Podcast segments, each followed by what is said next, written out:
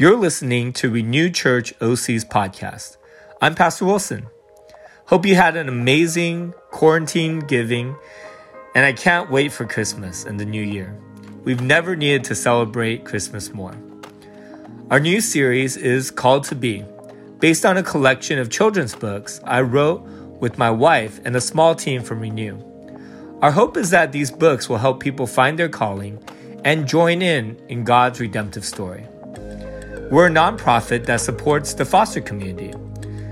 We hope that the money raised will be able to help families that renew through the adoption process, f- fund foster kids camps through Royal Family Kids, and also help provide funding for transitional homes with OC United.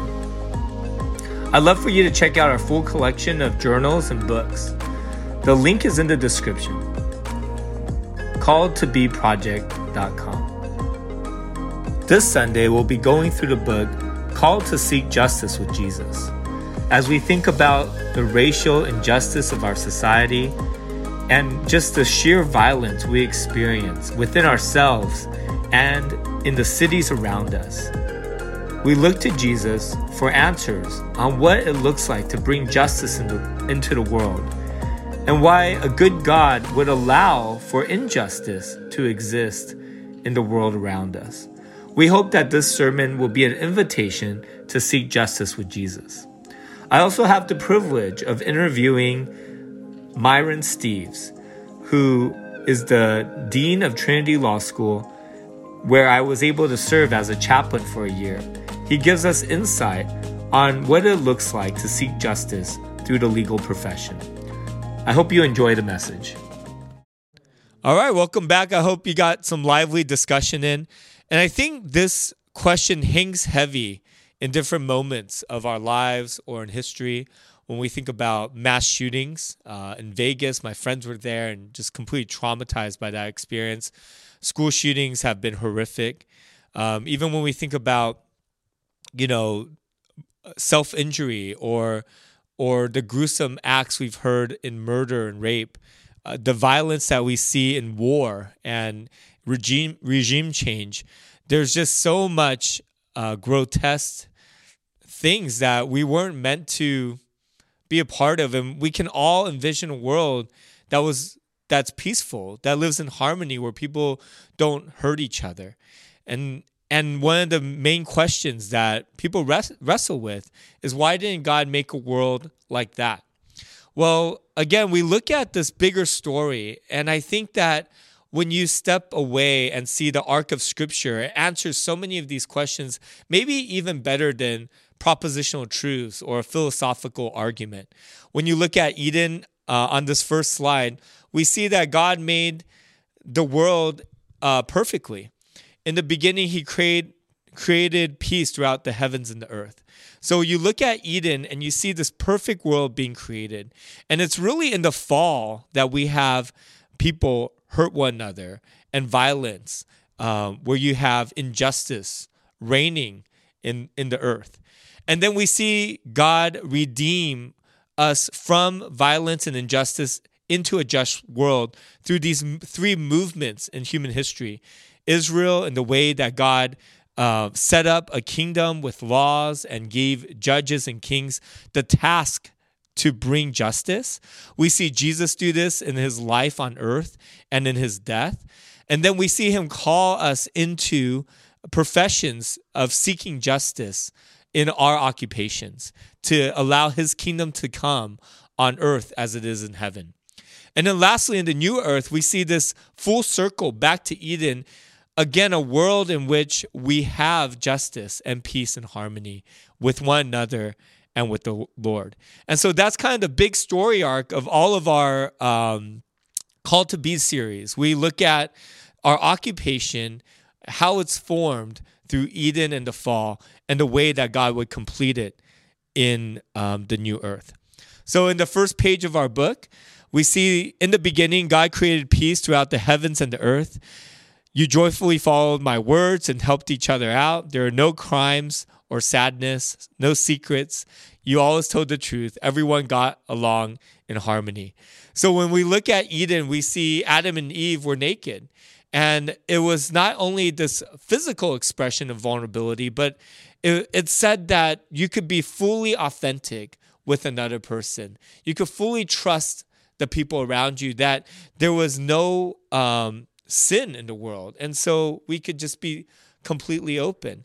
And we envision what that world would look like in the next slide that there were no such thing as strangers, no one felt left out.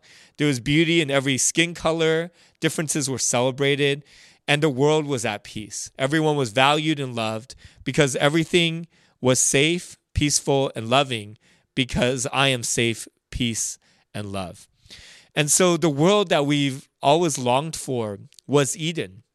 And we just kind of envision what it would look like to live in that place where we weren't protecting ourselves, where we didn't have to protect our community or our nation, where we could live in a kingdom without borders because everyone is a citizen, and where we can meet someone and just kind of treat them like a close friend or a family member and just share and and enjoy life and see someone and know that we don't have to protect ourselves or put up a facade.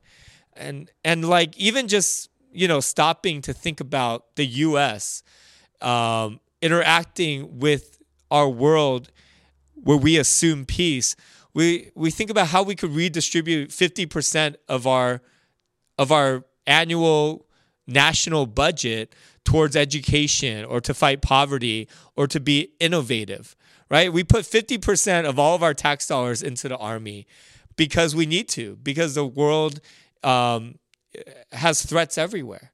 But what would it look like even now to say, let's redistribute 50% of our tax into ways in which people can thrive? So that's the world that was created a world in which our hearts were good, and because of that, our actions were good as well.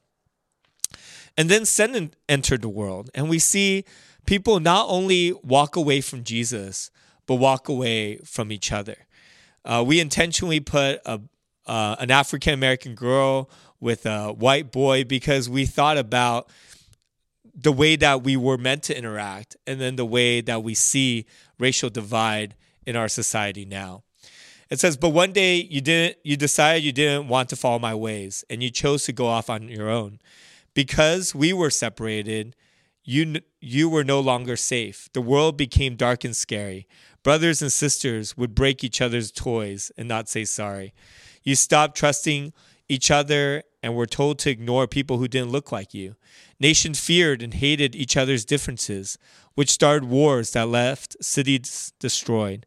Because of sin, hate and selfishness took hold of your hearts. You began to think your life was more valuable and important than others. And isn't that what sin does? It turns us in on ourselves. It makes us um, hate the other people around us.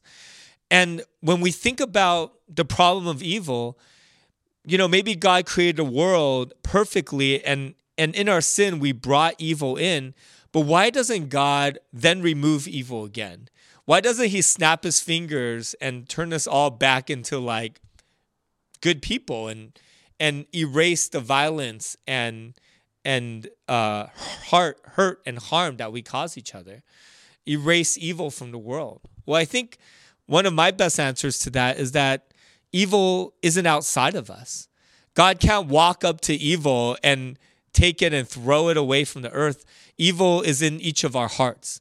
Evil is part of who we are and and we choose we choose it. So for God to take away evil, he could, you know, flood the earth again because evil and us are tied to each other, or he could remove our free will.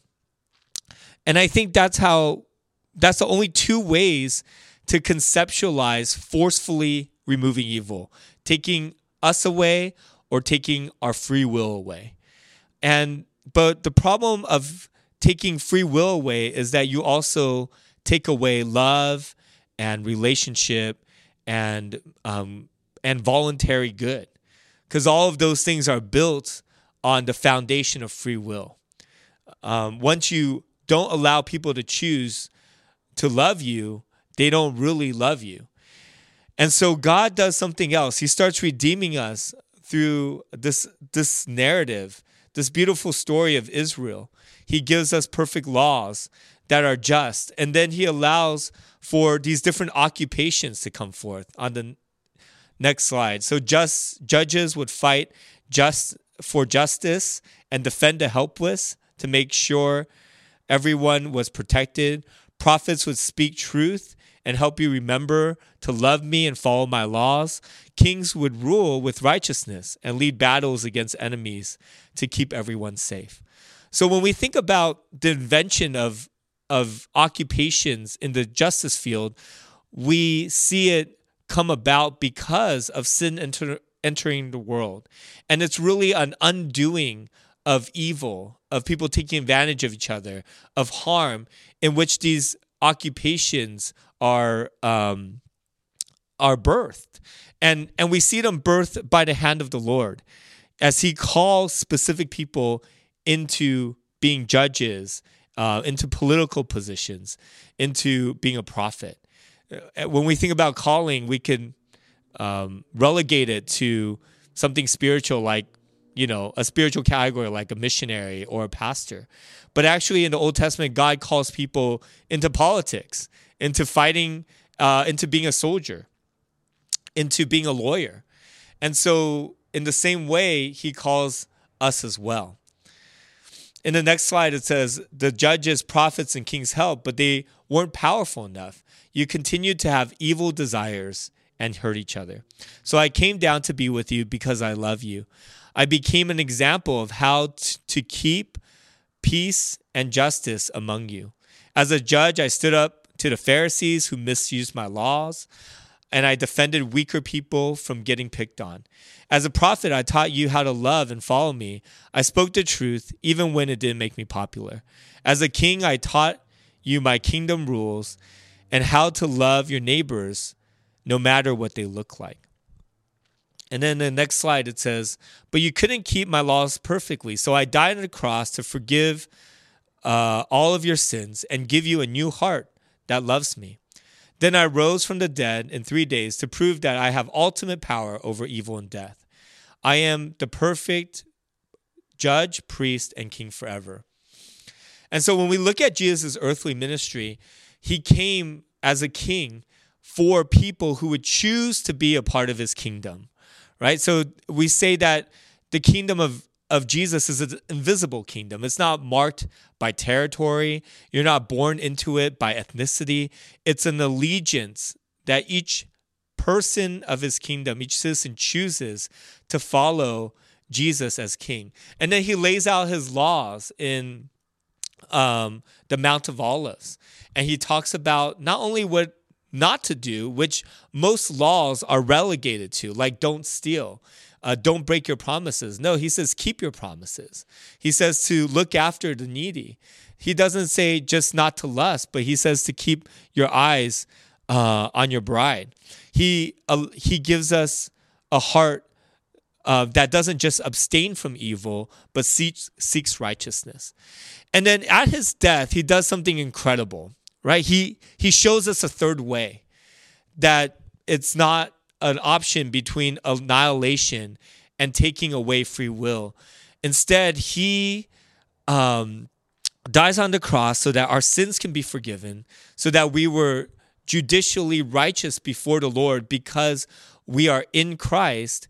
And then he gives us this new heart for those who choose him, a heart that is similar to the heart of Adam and Eve in Eden, a heart that is similar to the heart of Christ, where we aren't just bound by laws, but the trajectory of our heart is now tor- turned towards good, turned towards God.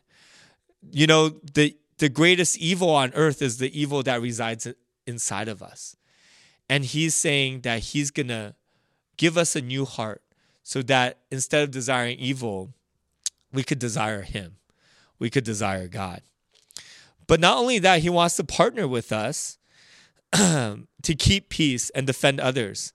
So he gave us a heart to seek justice and truth. And so out of this calling and this long, this um, redemptive story, when we're a lawyer, we think about how we can speak up for others and defend their rights. As a judge, we can treat all people fairly and help settle arguments in the courtroom. As a police officer, we can help keep our neighborhood safe from crime and oppression. As a social worker, we can support people having a hard time. As a soldier, we can work to protect and defend our country. As a legislator, we can create and change laws that help people. But all my children have a responsibility to make sure people's voices are heard and to stand up against injustice. So, one of the greatest, maybe, pieces of our books is that we want our current occupations in justice to be a reflection of Jesus' ministry on earth and how God called people in Israel into these same occupations, that there's a continuation and a lineage in what we're doing connected to God's redemptive story. And then in, a, in this last section, it says, You tried to work for justice, but it wasn't powerful enough. People continued to be selfish, hateful, and hurt one another. That's why I made a promise that one day I will come back to conquer evil and bring perfect justice and peace. There will be no crime or bad thoughts and no wars. And I think what I love about um, this part of all of our books is that there's this longing in all of our hearts that will be unfulfilled. As good a judge as we are, as righteous of a police person we are, as strong as of an advocate as we are, there's a city that we long for that is yet to come. You know, as great of a police force we have, there's still going to be crime that happens in our city. There's still going to be domestic violence in the privacy of people's homes. There's going to be lives that we aren't able to save. As beautiful as the Constitution is written, there's aspects of it that embeds racism and inequality. And as much as we long for laws that are equal, people's hearts will find ways to work around those laws so that racism and injustice and greed still occurs. And so as we sit in longing, you know, doing our best to see justice happen in our city and and making progress towards God's kingdom because a city where kids aren't kidnapped is so much closer to God's kingdom than a city where kids can't go outside, right? And those cities exist. So so we are building out God's kingdom as we seek justice. There's still that gap. And so when Jesus comes back, we get to see the city that we've always envisioned.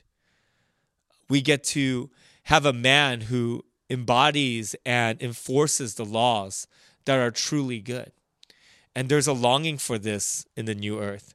It says, You will see my image in every person's color, culture, and gender, and will love each other unconditionally like I have loved you. You will treat strangers as family, and everyone will be invited to dinner. I will wipe every tear from your eyes and make broken communities whole again. There will be no more borders, and every nation will belong to my kingdom. I will reign over the world with everlasting peace. And I think that's just a, a beautiful picture of, of grasping at this kingdom. You know, it's when we have a clear vision of the future kingdom, which which is embedded in our hearts and in scripture, we know how to bring that kingdom to the city we're in now.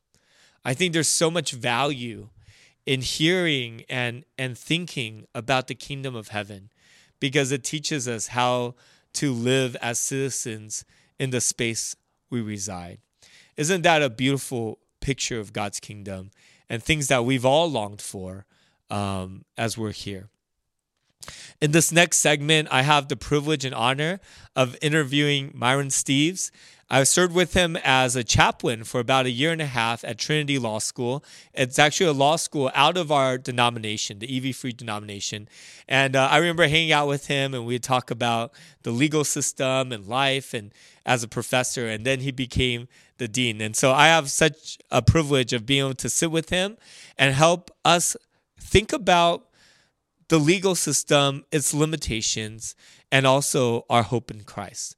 So um, I'm so I'm really excited to invite you into that conversation.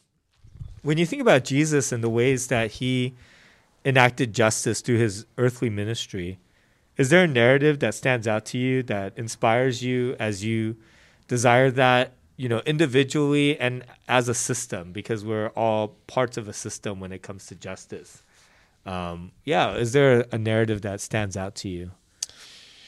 Well, I think the Sermon on the Mount, the, the Matthew version of it in particular, is a message on uh, justice that resonates with lawyers generally. It certainly resonates with me an awful lot. In fact, um, one of the books that we recommend for our Christian law students at uh, the law school that uh, I work at is uh, John Stott's commentary on the Sermon on the Mount. Oh, wow. Because it deals with these issues of uh, how the law should be exercised. Mm.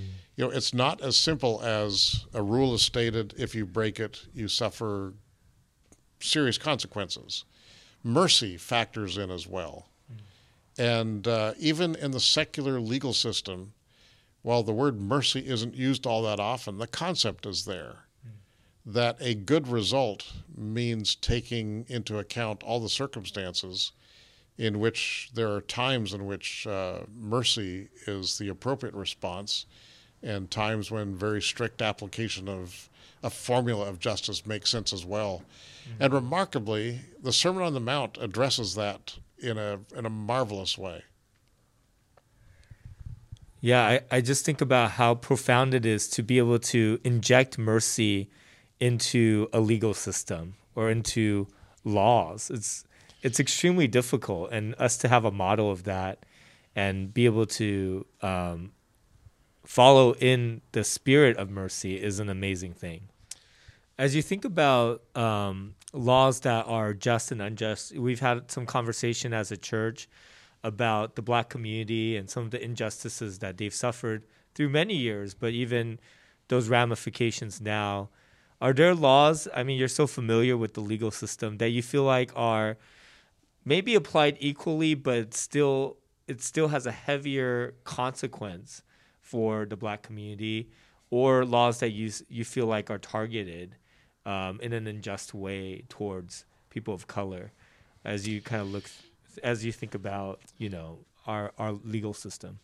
The, the, the law in the manner in which it's dealt with racial issues has evolved over the years. And going back um, in the pre Civil War era, we absolutely had laws that were inherently evil mm. in that uh, they did not treat everybody like they were the same um, under God's creation. Once slavery was outlawed, there still remained the problems that uh, you can make life miserable on racial grounds without actually having slavery. Mm. And uh, this led to all the problems that uh, the country suffered from uh, the 1870s until well into the 1970s, where you had laws that were racially based that made the government enforce racism. Mm. And these would be the Jim Crow laws, for example, um, structural laws that may not have mentioned race but were absolutely uh, based upon it. For example, very, very strange voting laws in uh, the South that would say, for example, you must be literate mm. in order to vote. However, if your family has been voting for three generations, you don't have to prove your literacy. Well, that was a very specific yeah. type of law that was designed to make designed to make sure that illiterate white people could still vote, mm. but you could have a literacy test that would prevent most of the black population voting because of, of the tendency to um, uh, have lower literacy rates in the South for uh, black immediate descendants of uh, the slave era. Mm-hmm. Well, by the 1970s, the the law changed profoundly, and we should never forget how much that did change. Mm. Where um, the laws as written prohibited the government from taking race into account. On the state level as well. On the state level as well. Mm. And uh, that was an extraordinary achievement, and and done with with relatively little violence to get there. But two major categories of things it did not change. It didn't change private behavior. The civil rights struggle was all about the law, not about inter, interracial private relationships, uh, which meant then that uh, employers could discriminate in hiring because they weren't the government. Yeah. You know, civil rights era prevented the government from taking race into account, but it didn't impact private individuals. And then there is also the issue of enforcement that you can engage in racially discriminatory conduct without technically um, engaging in a um, in a racial act. It can get very complicated as well. Um, those who have uh, a racial intent can often accomplish their goals without ever making any reference to race. And uh, there's a very well known example. This is studied in constitutional law uh, by students in law school called the Yick Wo decision from the 19th century.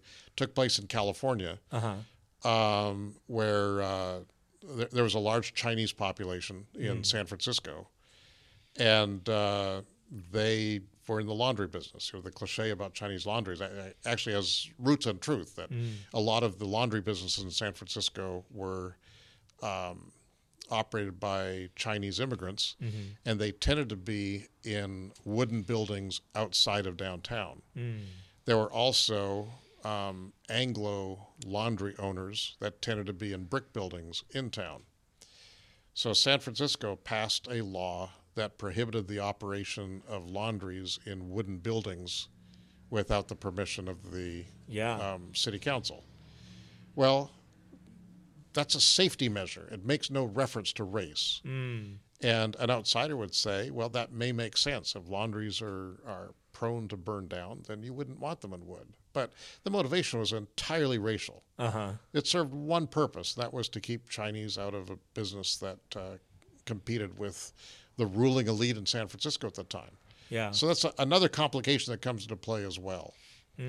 So the issues that we face as a society for most of the last 50 years has been how does the law effectively work in a world in which, with a great deal of success, the law does effectively prevent discriminatory behavior at the government level, but it doesn't do an effective job of taking care of the private interhuman uh, reaction. And how do you prevent government actors from selectively uh, choosing to carry out the law in a racially motivated manner? Yeah. And uh, there has not been a long history of how that is done successfully. My take on it is that this mostly requires inner transformation of people. Yeah. Um, you cannot effectively have the state mandate, thou shalt love thy neighbor as thyself, and really carry it out in an effective way. In fact, and sometimes it can have the reverse effect that if you push some behavior really hard, people will find workarounds that will actually make it worse rather than better. Huh. And that's a really big challenge. And Yeah. I, I continue to think we as Christians expect a lot out of the state that it will always disappoint us because human nature is such that uh, you need a heart change to be able to carry out a lot of real interpersonal justice. And I don't think that comes out of a life that's consists of a transformed worldview through an encounter with Jesus Christ. Yeah. It's the heart change that allows for the good to take place. Like Yeah. the government can protect us from um, an evil to an extent, but the things that we are to do has to come from the heart, and um, and that's from from the Lord changing it. Yeah, it's. I, I'm fascinated by this field because it is so complicated. We we want to give simplistic answers to how things ought to work, in the interplay between the law and and humanity, it's just really complicated. There's some things the law does really, really well. For example, um, suppressing murder. Mm-hmm. If there were no laws prohibiting murder, uh, we would all be killing people all the time. But in fact, it's a very, very effective disincentive. Yeah. So we don't see a lot of murder because the state does that very well. Mm. In the same way, tax policy does a really good job of changing people's behavior. Every year, I'm very scared of pressing that sun, send button Yeah. on TurboTax. But to give example, the the uh, the government decided years ago that uh, society would be more stable if people owned their homes rather than rented. Mm. So they create a tax incentive to own homes, Mm. and you see the number of homeowners um, increases dramatically. Take that away, number of people who own homes goes down. This happens all the time. Tax incentives are very, very effective from that standpoint. Huh. But one thing that the state is horrible at and the law is horrible at is really changing people's feeling that they want to be good to other human beings, that they want to love their neighbor. The state just does not do a good job of that. It, it takes something inside here, not something outside, to carry that out. Yeah, thanks for sharing that. Um, very much aligned of the biggest like solution is is Jesus changing our hearts and recreating us. What are your hopes in seeing the fulfilled and future kingdom of Christ when it comes to justice? Like what are some of the visions you have for when our Lord comes back and rebuilds his kingdom on earth, what justice will look like then or how it will be different than it is now? I think um, the difference will be that every time we appeal to love, everyone's going to say, "Oh yeah, that's a perfect result." There, there are things that uh, that law does really beautifully that uh, are, are marvelous. I, there are actually two examples I can give of this. This is kind of a, a long way to answer your question, but um, the law is a teacher we do modify our perspective because of what the law does. Like I give you a really vivid example. Um, child protecting seats in cars have been around for a long time, but nobody used them because it's a hassle to carry them around. and I know when I grew up, my parents had a 1963 Plymouth Valiant when I was about three years old and its dashboard was made of uh, brushed chrome that came to a point. This was, you know, Airstream style, making a knife-like edge right above the glove box, right about where the throat of a three-year-old kid would be. Uh-huh. And the car didn't have seatbelts, Okay. so car stops, I would go flying into this knife edge. And my parents were not cruel. It never crossed their minds that this would be a bad thing. Uh-huh. But car seats, to the extent that they would even be sold by anybody, um, were just viewed as a, a nuisance. In the 1980s, uh, car seats became mandatory for child protective car seats. And I remember I was taken by watching a commercial for Allstate Insurance where it showed a mother driving down the road and her child in, in the back seat has their child protective seat and the seatbelt is undone, so the kid's not protected. The mother panics. So she's driving on the freeway full speed. She reaches around to hold the kid in the seat, looking at him rather than ahead on the freeway, while she pulls over to the side of the road, gets out of the car, and grabs and clutches her child like she's just rescued him from the jaws of death. Huh. And none of us looked at the commercial and laughed at it. That message came through because of a law that once those were required, we viewed responsible parenting meant you protect your child in this way. Right. Until that law came along, there was no traction in that regard. Hmm. So, in that sense, the law is a good instructor. And that's in the same way that uh, the law of Moses in the Pentateuch was praised by King David in Psalm 119. Slightly different message. David wasn't speaking about protective car seats in Valiants. But um, the law is a teacher in that way, and the law teaches us about God. So even human law can do that. There's also marvelous ways in which the law can exploit even our weaknesses as sinful human beings And uh, I can give an example outside of the court system, but um, has increasingly become a part of resolving disputes by courts. And uh, that's baseball arbitration. where in, in baseball arbitration, when a, a player comes up for an independent contract, the team and the player don't negotiate a price. Mm. They each set the price that they believe is closest to just. Hmm.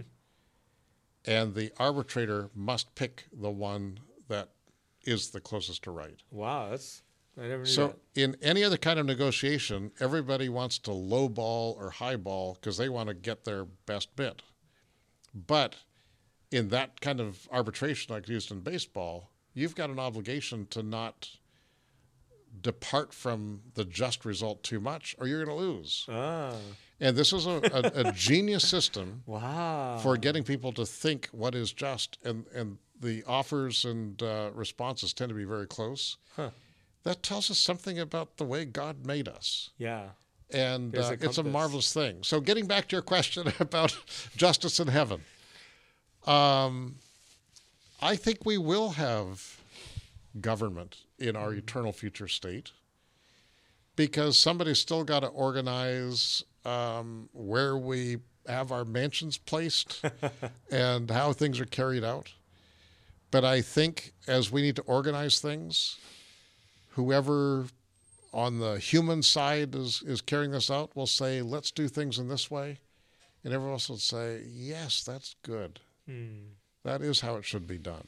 Mm. And none of us will be thinking our own selfish perspective. Yeah. We'll be wanting to do things by a manner which we look at and say, this is exciting. Yeah. This is a distribution of God's blessing in a way that actually honors Him, and we are delighted in this. Amazing. And I think there will be an aspect of the law in heaven that we're going to look at and say, this is good because it, it tells us something about the God we serve. Hmm. Yeah, being like even the agent and the uh, player or the management and the player being drawn to something outside of themselves. Yeah. Right? It's not about me or you, it's about this principle of justice. Yeah.